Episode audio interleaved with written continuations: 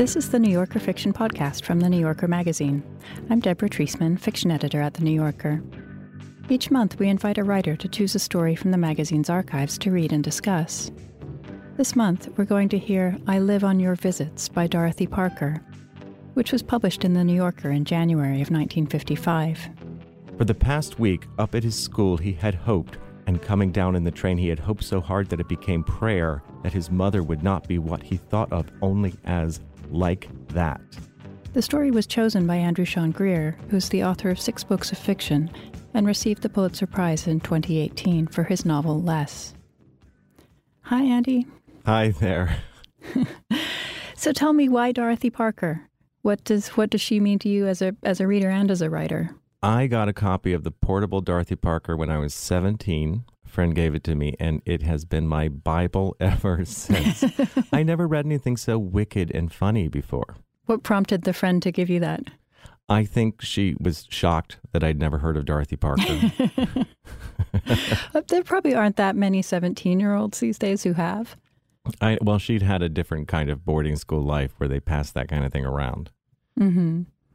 And what was it at, at that age that really hit you about her work? She wrote these theater reviews, um, I think, for the New Yorker. Mm-hmm. Um, she was standing in for someone, and she would always choose a play that she knew she would hate so that she could write the most scathing, funny thing about it. And they're they're just so cruel and and funny. And when you're a teenager, you just think that's the most amazing thing. And she's so erudite and well spoken. Yeah. And were you at that point in your life thinking of yourself as a potential future writer? I yeah, I was. I mean, I I'll never be a Dorothy Parker, but it was a good model of someone. She did things, you know, she wrote poetry and little reviews. She's not known, I think, as writing anything in a long form. So that was very inspiring too, that you could be funny in a short way. Mm-hmm. And funny was the goal. Well, I tried it. I wasn't so good at it, but it was good. I wrote plays too, and I would imitate. I would have, always have a sort of Dorothy Parker esque character, you know, saying terrible things. well, this story, um, I Live on Your Visits, it came sort of late in Parker's career. She would have been, I think, 61 when it came out. And it was one of her last stories in the New Yorker. You know, most of her stories in the magazine were published uh, 20 or 30 years earlier. Um, do you think that it's it, it fits in the body of her work? I do. I was looking over my portable Dorothy Parker mm-hmm. the other day. The same copy? The same copy with my with my friend's inscription at the front, well worn. It's so mean. Mm-hmm. I'm sorry, but it's a it's such a mean story. Um, but the humor. What's funny is there's no one witty in it. You know, there's not a um, there's Dorothy Parker. Her kind of character is not in it, and that's mostly what shows up in in things. But it fits with other stories that are sort of about suffering wives, um, the sort of the, the subtle like madness of middle class, like trying to climb up in some way, and that's what she's she's ridiculing here. But I've never seen this character before. This sort of Agnes Moorehead, Hermione Gingold creature.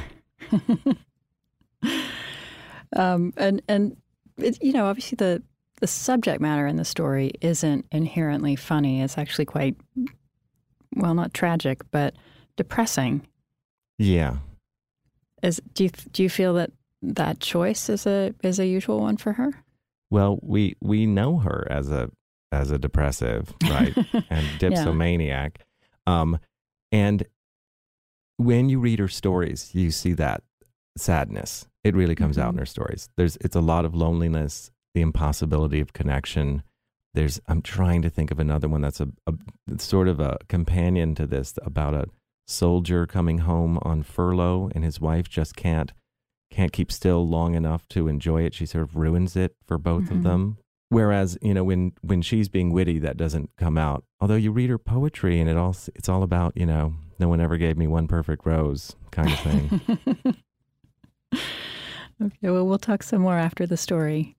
And now here's Andrew Sean Greer reading I Live on Your Visits by Dorothy Parker. I live on your visits. The boy came into the hotel room and immediately it seemed even smaller. Hey, it's cool in here, he said. This was not meant as a comment on the temperature.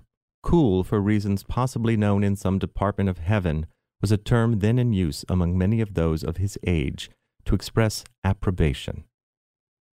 It was indeed cool in the room after the hard gray rain in the streets. It was warm, and it was so bright. The many watted electric bulbs his mother insisted upon were undimmed by the thin frilled shades she had set on the hotel lamps, and there were shiny things everywhere. Sheets of mirror along the walls, a square of mirror backing the mirror plated knob on the door that led to the bedroom, cigarette boxes made of tiny bits of mirror and matchboxes slipped into little mirror jackets placed all about.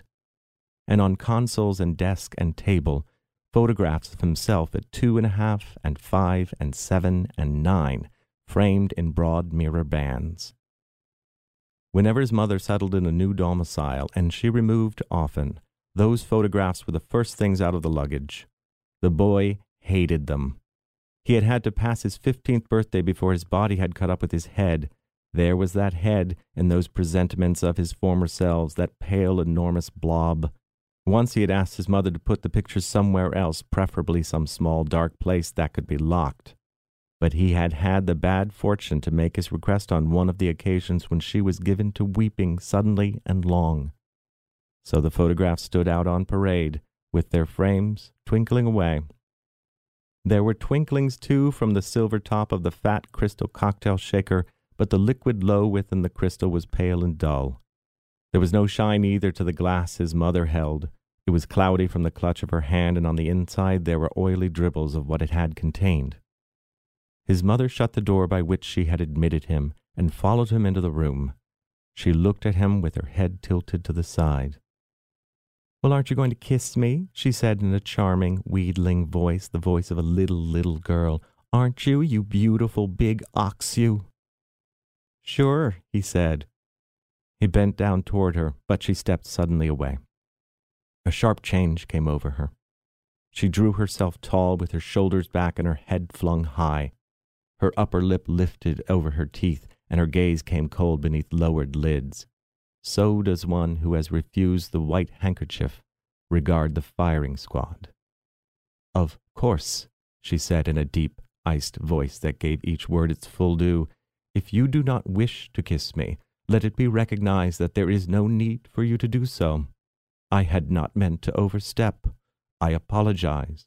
Je vous demande pardon. I had no desire to force you. I have never forced you. There is none to say I have. Ah, Mom, he said. He went to her, bent again, and this time kissed her cheek. There was no change in her, save in the slow, somehow offended lifting of her eyelids. The brows arched as if they drew the lids up with them. Thank you, she said. That was gracious of you. I value graciousness. I rank it high. Mille grazie. Ah, Mom, he said. For the past week, up at his school, he had hoped, and coming down in the train, he had hoped so hard that it became prayer that his mother would not be what he thought of only as like that. His prayer had gone unanswered. He knew by the two voices, by the head first tilted, then held high, by the eyelids lowered in disdain, then raised in outrage, by the little lisped words, and then the elegant enunciation and the lofty diction. He knew. He stood there and said, Aw, Mom. Perhaps, she said, you will award yourself the privilege of meeting a friend of mine. She is a true friend. I am proud that I may say it. There was someone else in the room. It was preposterous that he had not seen her, for she was so big. Perhaps his eyes had been dazzled after the dim lit hotel corridor. Perhaps his attention had been all for his mother. At any rate, there she sat, the true friend, on the sofa covered with embossed cotton fabric of the sickened green that is peculiar to hotel upholsteries. There she sat at one end of the sofa, and it seemed as if the other end must fly up into the air. I can give you but little, his mother said, yet life is still kind enough to let me give you something you will always remember. Through me, you will meet a human being. Yes, oh yes, The voices, the stances, the eyelids, those were the signs. But when his mother divided the race into people and human beings, that was the certainty. He followed her the little way across the room, trying not to tread on the train of her velvet tea gown that slid along the floor after her and slapped at the heels of her gilt slippers. Fog seemed to rise from his raincoat, and his shoes cheeped. He turned out to avoid the coffee table in front of the sofa, came in again too sharply, and bumped it. Madame Mara, his mother said, may I present my son? Christ, he's a big bastard, isn't he? The true friend said. She was a fine one to talk about anybody's being big. Had she risen, she would have stood shoulder against shoulder with him, and she must have outweighed him by sixty pounds. She was dressed in quantities of tweed like stuff ornamented surprisingly with black sequins set on in patterns of little bunches of grapes. On her massive wrists were bands and chains of dull silver, from some of which hung amulets of discolored ivory like rotted fangs. Over her head and neck was a sort of caul of crisscross mauve veiling, splattered with fuzzy black balls. The caul caused her no inconvenience. Puffs of smoke issued sporadically from behind it, and though the veiling was crisp elsewhere, around the mouth it was of a marshy texture where drink had passed through it. His mother became the little girl again. Isn't he wonderful? she said. This is my baby. This is Chrissy Wiss. What is his name? the true friend said. Why, Christopher, of course, his mother said. Christopher, of course. Had he been born earlier, it would have been Peter, earlier again, Michael. He had been not much too late for Jonathan. In the lower forms of his school, there were various Nicholases, several Robins, and here and there a Jeremy coming up but the members of his own class were in the main Christophers. Christopher, the true friend said. Well, that's not too bad. Of course, the downward stroke of the P is bound to give him trouble, and I'm never really happy about an R and an I together. But it's not too bad. Not two. When's your birthday? she asked the boy. The 15th of August, he said. His mother was no longer the little girl. The heat, she said, the cruel August heat, and the stitches, oh God, the stitches. So he's a Leo, the true friend said. Awfully big for a Leo. You want to be pretty careful, young man, from October 22nd to November 13th. Keep away from anything electrical. I will, the boy said. Thank you, he added. Let me see your hand, the true friend said. The boy gave her his hand. Mm, she said, scanning the palm. Mm, Hmm, hmm, hmm, hmm. Oh, well, that can't be helped. Well, you'll have pretty good health if you just watch that chest of yours. There's a long sickness in your 20s and a bad accident sometime around 45, but that's about all. There's going to be an unhappy love affair, but you'll get over it. You'll marry and I can't see if there's two or three children. Probably two and one born dead or something like that. I don't see much money any time. Well, you watch your chest. She gave him back his hand. Thank you, he said. The little girl came back to his mother. Isn't he going to be famous? she said. The true friend shrugged. It's not in his hand, she said. I always thought he'd write, his mother said. When he was so small you could hardly see him, he used to write little verses. Chrissy, what was the one about the bumpity bunny? Oh, mother, he said, I don't remember. Oh, you do so too, she said. You're just being modest. It was all about how the bunny went bumpity bumpity all day long. Of course you remember. Well, you don't seem to write verses anymore, at least none you show to me, and your letters, they're like telegrams when you write it all, that is. Oh, Mara, why do they have to grow up? And now he's going to be married and have all those children. Two, anyway, the true friend said. I'm not too happy about that third one. I suppose I'll never see him then, his mother said a lonely old woman, sick and trembling, and no one to take care of me. She picked up the true friend's empty glass from the coffee table, filled it and her own from the cocktail shaker, and returned the friend's. She sat down near the sofa. Well, sit down, Chrissy, she said, and why don't you take off your coat? Why, I don't think I'd better, Mom, he said. You see, he wants to keep his wet coat on, the true friend said. He likes to smell like low tide. Well, you see, the boy said, I can stay just a minute. You see, the train was late and everything, and I told Dad I'd be sure to be there early. Oh, his mother said. The little girl ran off abruptly. The eyelids came into play.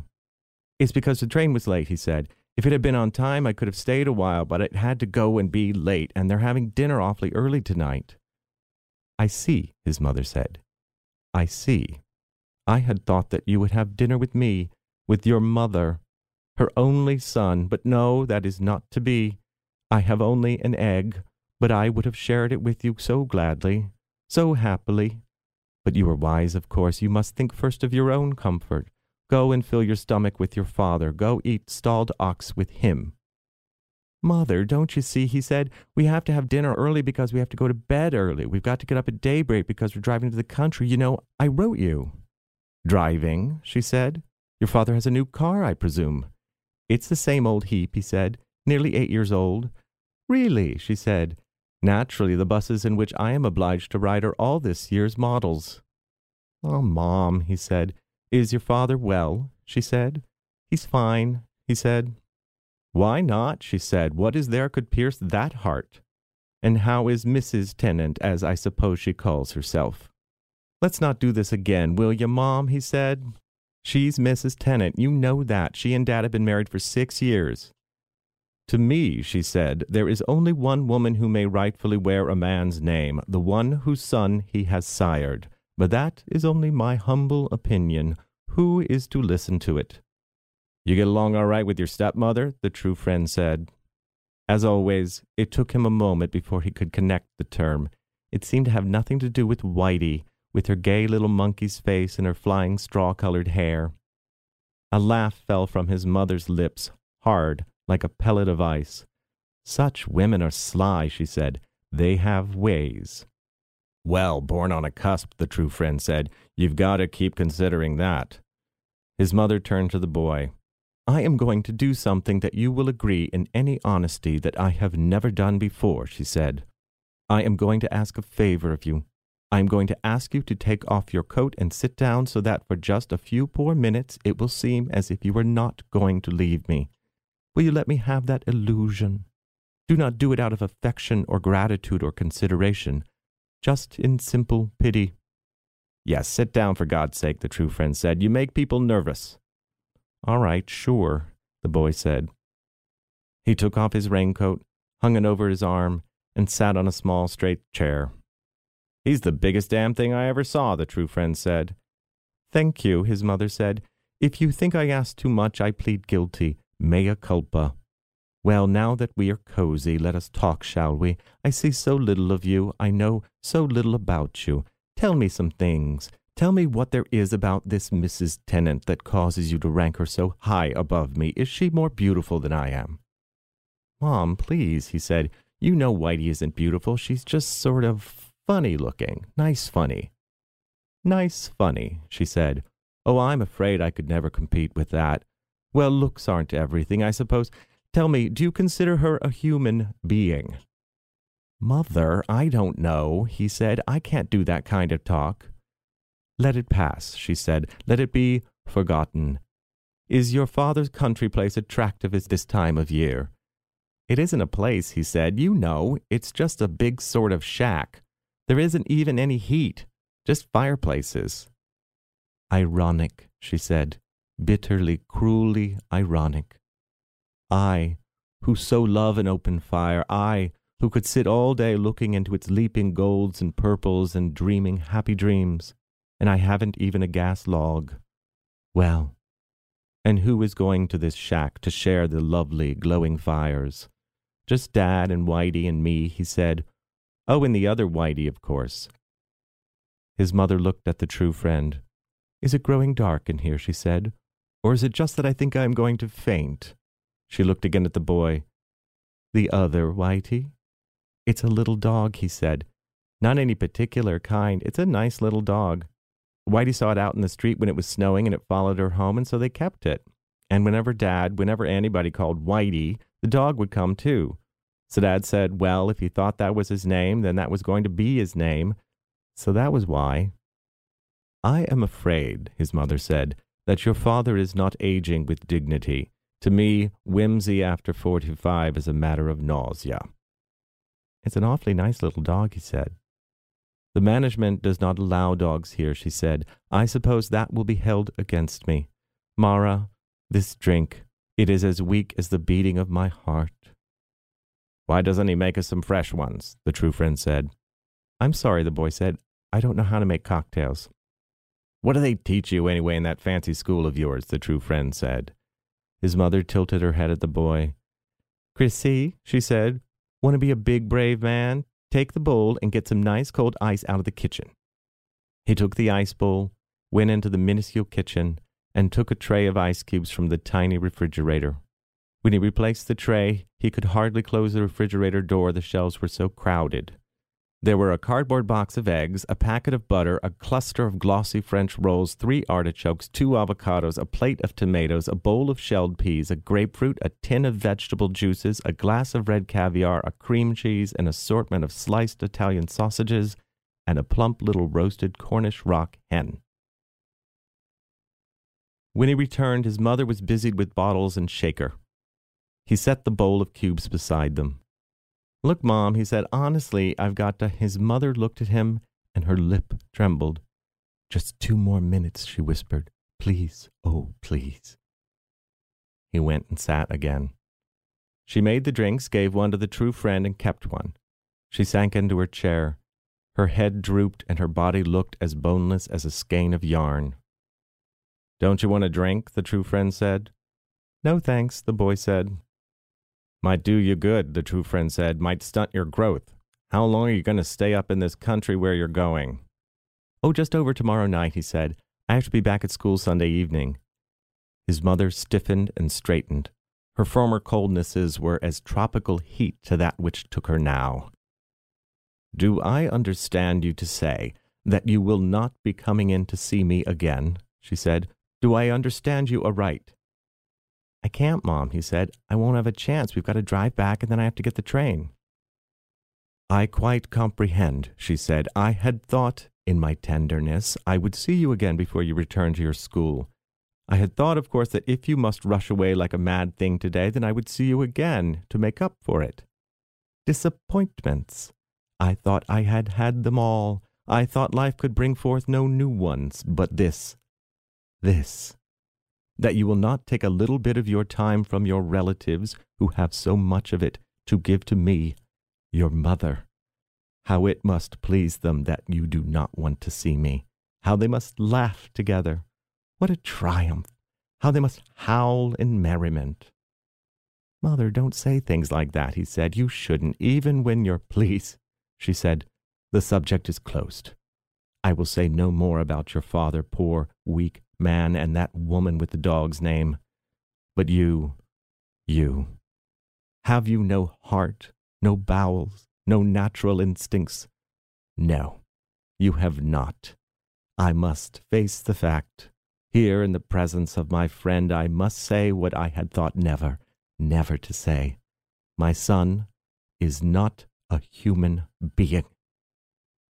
The true friend shook her caul and sighed. The boy sat still. Your father, his mother said, does he still see his old friends? Our old friends? Why, I don't know, Mom, he said. Yes, they see a lot of people, I guess. There's almost always somebody there, but they're alone a lot of the time. They like it that way. How fortunate, she said. They like being alone. Smug, content, no need. Yes, and the old friends, they do not see me. They are all in twos. They have lives. They know what they're going to be doing six months from now. Why should they see me? Why should they have memories, kindnesses? Probably most of them Pisces, the true friend said. Well, you must go, the boy's mother said. It is late. Late. When is it ever late for me when my son is with me? But you have told me. I know. I understand. And so I bow my head Go, Christopher, go.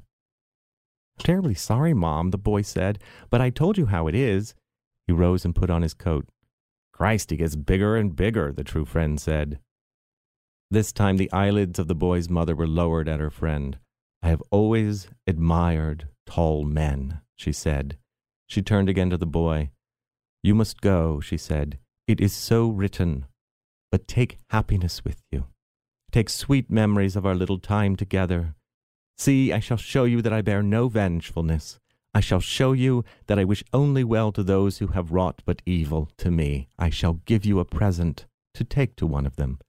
She rose, moved about the room, touched boxes and tables fruitlessly. Then she went to the desk, moved papers and inkstands, and brought forth a small square box, on top of which was a little plaster poodle, sitting on its hind legs, its front paws curved endearingly, begging. This is a souvenir of happier times, she said, but I need no reminders.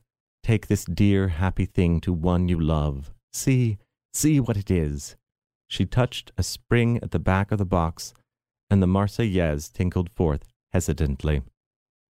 My little music box, she said, that moonlit night, the ship so brilliant, the ocean so still and beckoning. Hey, that's cool, Mom, he said. Thanks ever so much. Whitey'll love it? She loves things like that. Things like that, she said. There are no other things like that when one gives from one's heart. She stopped and seemed to ponder. Whitey will love it, she said. Are you telling me that you propose giving it to that so called Mrs. Tennant? She touched the box. The tinkling ceased. I thought you said, the boy said, she shook her head at him slowly. Curious, she said. Extraordinary. That my son should have so little perception. This gift from my poor little store is not for her. It is for the little dog, the little dog that I may not have. I thanks, Mom, he said. Thanks. So go, she said. I would not hold you. Take with you my wishes for your joy among your loved ones, and when you can, when they will release you for a little while, come to me again. I wait for you. I light a lamp for you. My son, my only child, there are but desert sands for me between your comings. I live on your visits. Chris, I live on your visits.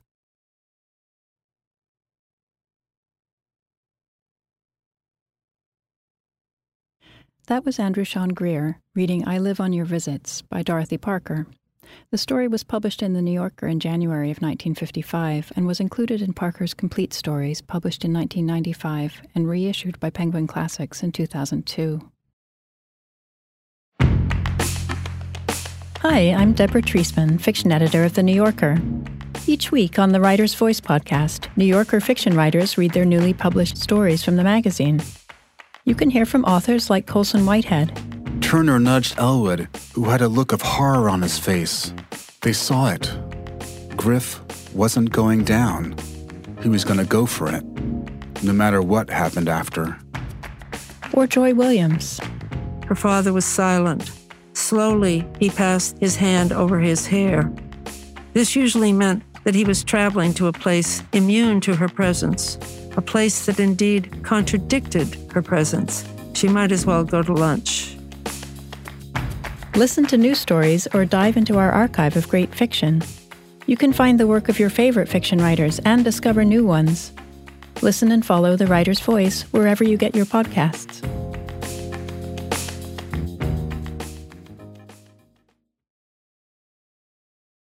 So, Andy, this this mother awful mother is living in a residence hotel. She moves a lot. She drinks too much.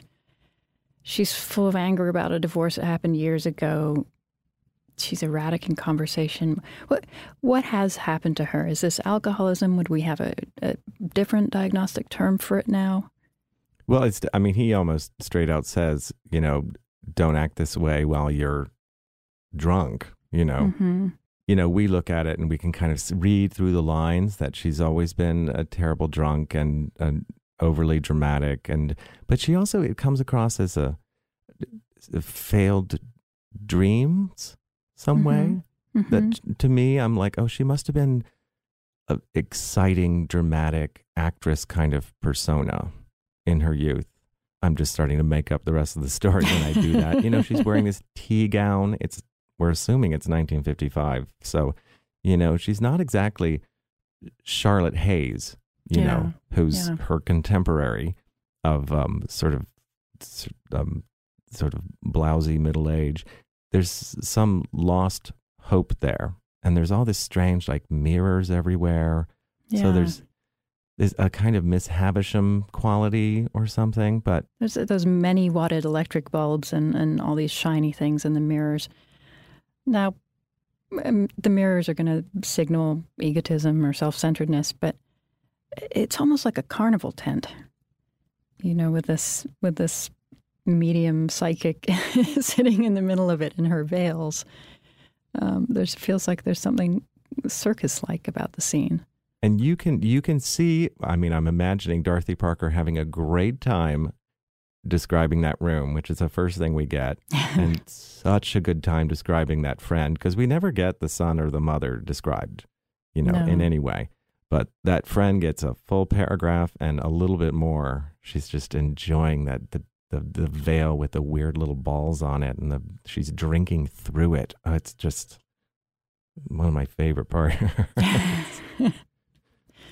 You said earlier that uh, there's no sort of witty character in the story, and, and there's an interesting history to it. Um, oh uh, according to Marion Meade, who wrote biography of Dorothy Parker, apparently the first draft of the story had a character whom William Maxwell, who was uh, Parker's editor, described as a chatterbox homosexual queen, well along in years and terribly amusing. Huh? I can't believe it. But um, Maxwell's superiors, which I, I assume would have been William Shawn, the editor, then wouldn't publish the story unless this this offensive homosexual was removed. So Parker took the character out. I want to Um, read that version now. I don't know if that version exists anywhere. You know, that's the the sad part. Um, and I, I'm not sure if if Madame Mara is the is a sort of transformation of that character, or if they were both there originally. But it does make you wonder what happened to you know this terribly amusing figure in the middle of the story and how how he was integrated. That's. I mean, I think to her it would have made it more grotesque, right? That Mhm. there's these sort of characters who would have um, been charming in their youth are are sort of monsters. In I don't know how old they are, all, but but it just seems like they've go, they've gone to seed and are still holding on to these fantasies. Oh, I'd Mhm. love to see that. I'm sure it'd be horrible and would break my heart about Dorothy Parker, but I'm sure she knew her share of witty homosexuals too. well, it sounds as though he was maybe the most sympathetic character in the story. Who knows? Oh, Um, so maybe that's why I'm drawn to it because I'm the missing character. you're in that room. We just can't I'm hear there. you. I've, it's, it's not missing after all. I've, I've returned him. um, going back to this mother, you know, this the, the story is, I suppose, in a way, it's a showdown between the the mother and the absent father for for possession of this son. But uh, the father's not even really competing. Um, who, who is the mother fighting against? Yeah, it's. I mean, I've, you know, I'm I'm drawn back to my memory of my divorced parents in some way, and realizing, you know, it's she's over some some lost piece of the past, and also the the son who has made a priority decision. She's not wrong about that. He is mm-hmm. he's barely there, Yeah.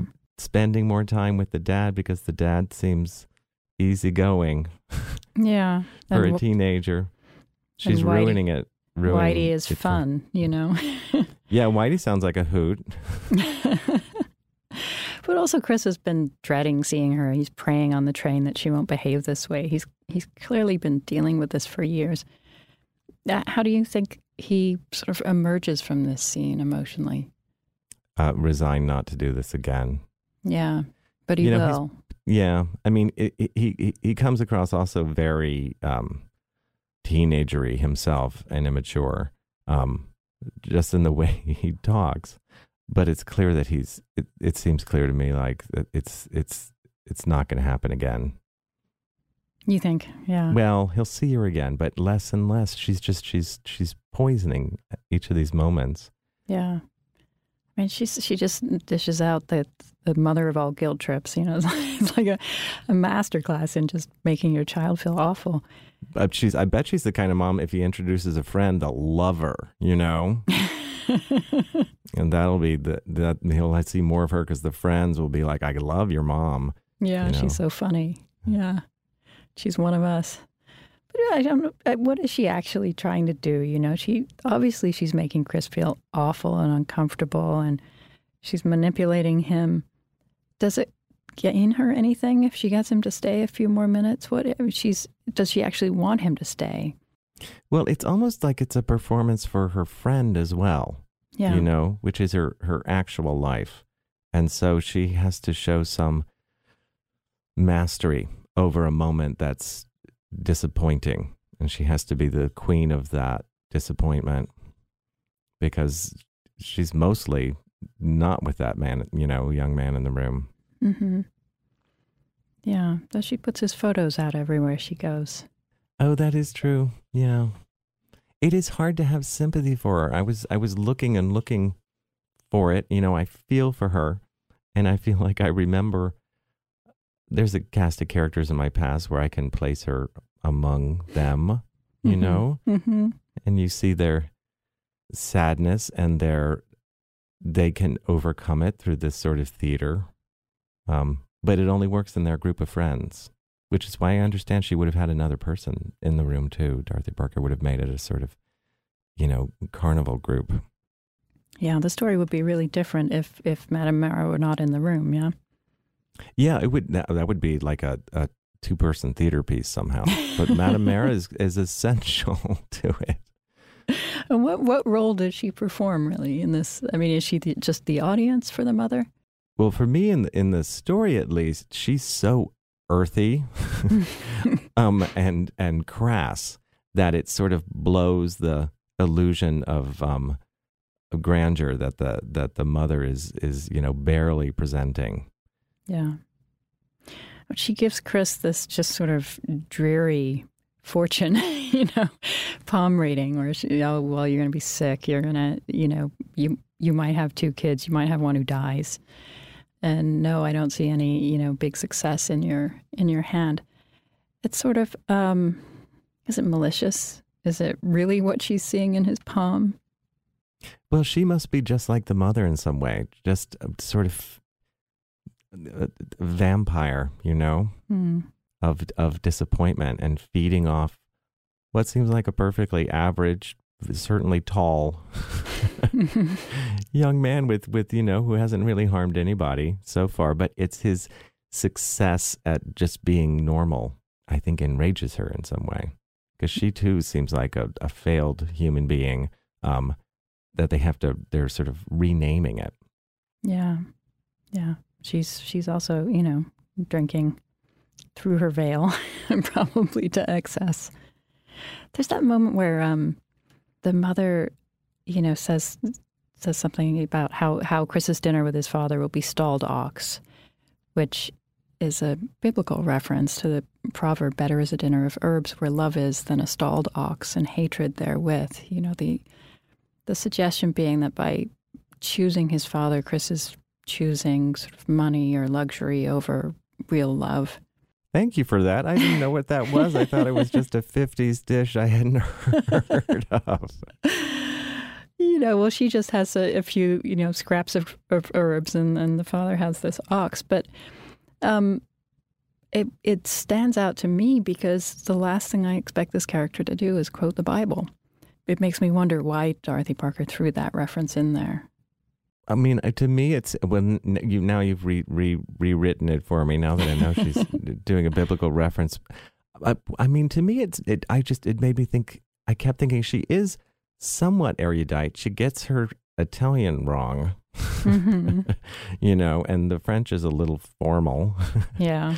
for her son, so that she's uh, she's she's such a a dabbler at these things. It's also Yeah. shocking to me that she lies about what she has to feed him. Yeah, that's very strange. Telling him I, I ha- all I have is an egg, but I'll share it with you. share it with you.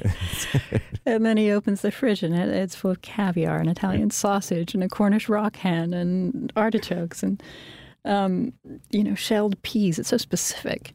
I mean, in a way, maybe this is what you were getting at before. That opening the refrigerator makes you think, like, well, she's not suffering so Yeah. much, and in fact, maybe she doesn't love his visits, you know. Mhm. It's all on her strange terms in her strange world. He kind of ruins it and she'd she'd rather not have him there. Yeah, he definitely dispels something. You know, there's a, a way in which if he's present, she has to actually look at herself. You know, maybe not in those sparkly mirrors, but in his eyes, and uh, and it's a bit of a downfall. Oh, the poor woman.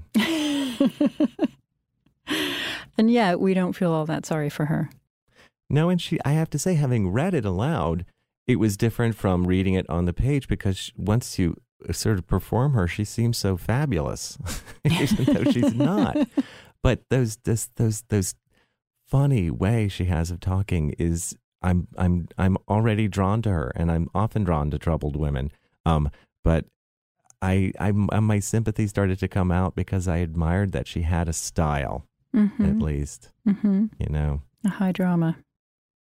caviar in the refrigerator. You got to hand it to her, but red caviar. Right, and that last speech she delivers, you know, it, hard to imagine it's improvised. Yeah. at the same time, I don't think she practices for this. Um, it's it's interesting. I mean, there's the one moment where you sort of feel for Chris throughout, and then the one moment where he's just so dense when he tells her he's going to give her little poodle box to his stepmother, you know, and you think, God, could you? Do you have no sense of what's happening in front of you? It's hard to assess where his mind is, how much he's understanding. Yeah, that's where you feel like Dorothy Parker is kind of being cruel to him for being such a sort of college numbskull, Mm. you know, in a way.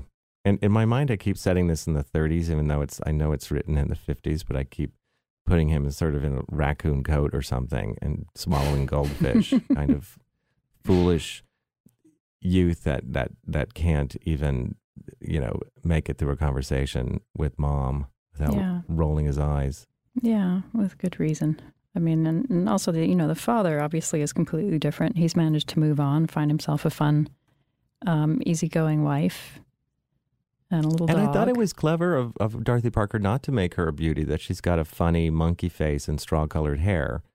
Um, instead of her being, you know, just a floozy. Uh, maybe she is a floozy, but like that's a cruel way to describe someone. yeah, yeah, but she's nice.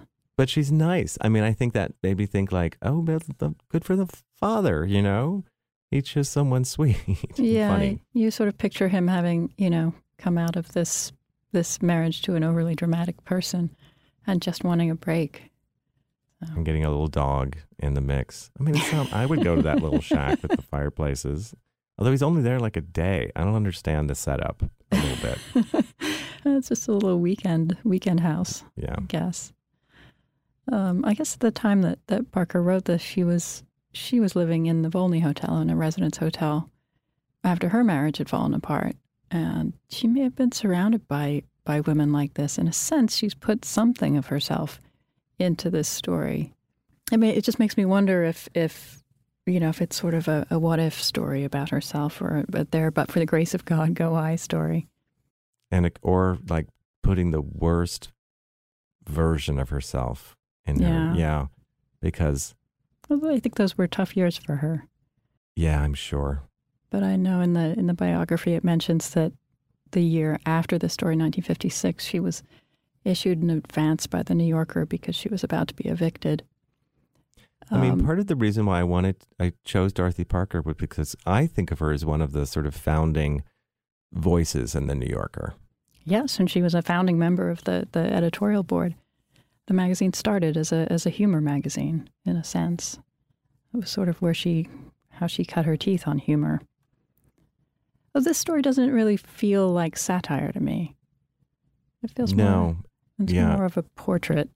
So it's funny, and I'm sure, you know, funny, especially when read aloud, but it's not, uh, it's not a story where we get pleasure out of the, of the humor.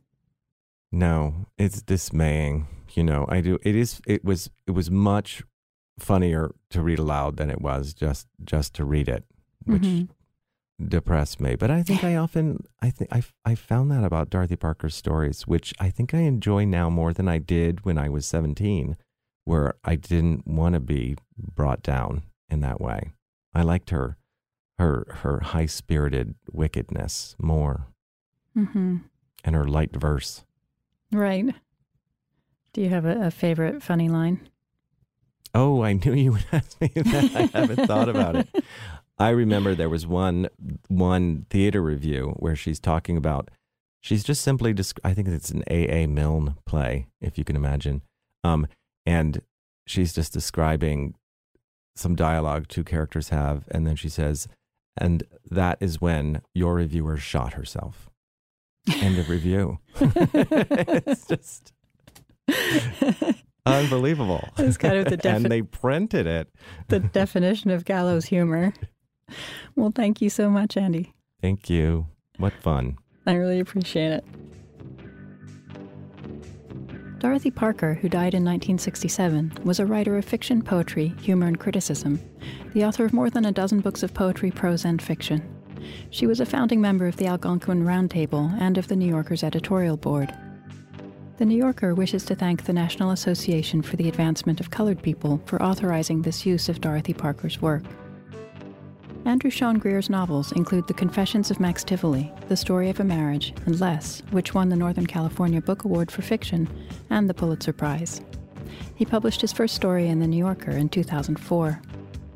You can download more than 140 previous episodes of the New Yorker Fiction Podcast or subscribe to the podcast for free in the Apple Podcast section of the iTunes Store. On the Writer's Voice podcast, you can hear short stories from the magazine read by their authors. You can find The Writer's Voice and other New Yorker podcasts on your podcast app. Tell us what you thought of this program on our Facebook page, or rate and review us in Apple Podcasts on iTunes. The New Yorker Fiction Podcast is produced by Jill Duboff. I'm Deborah Treisman. Thanks for listening.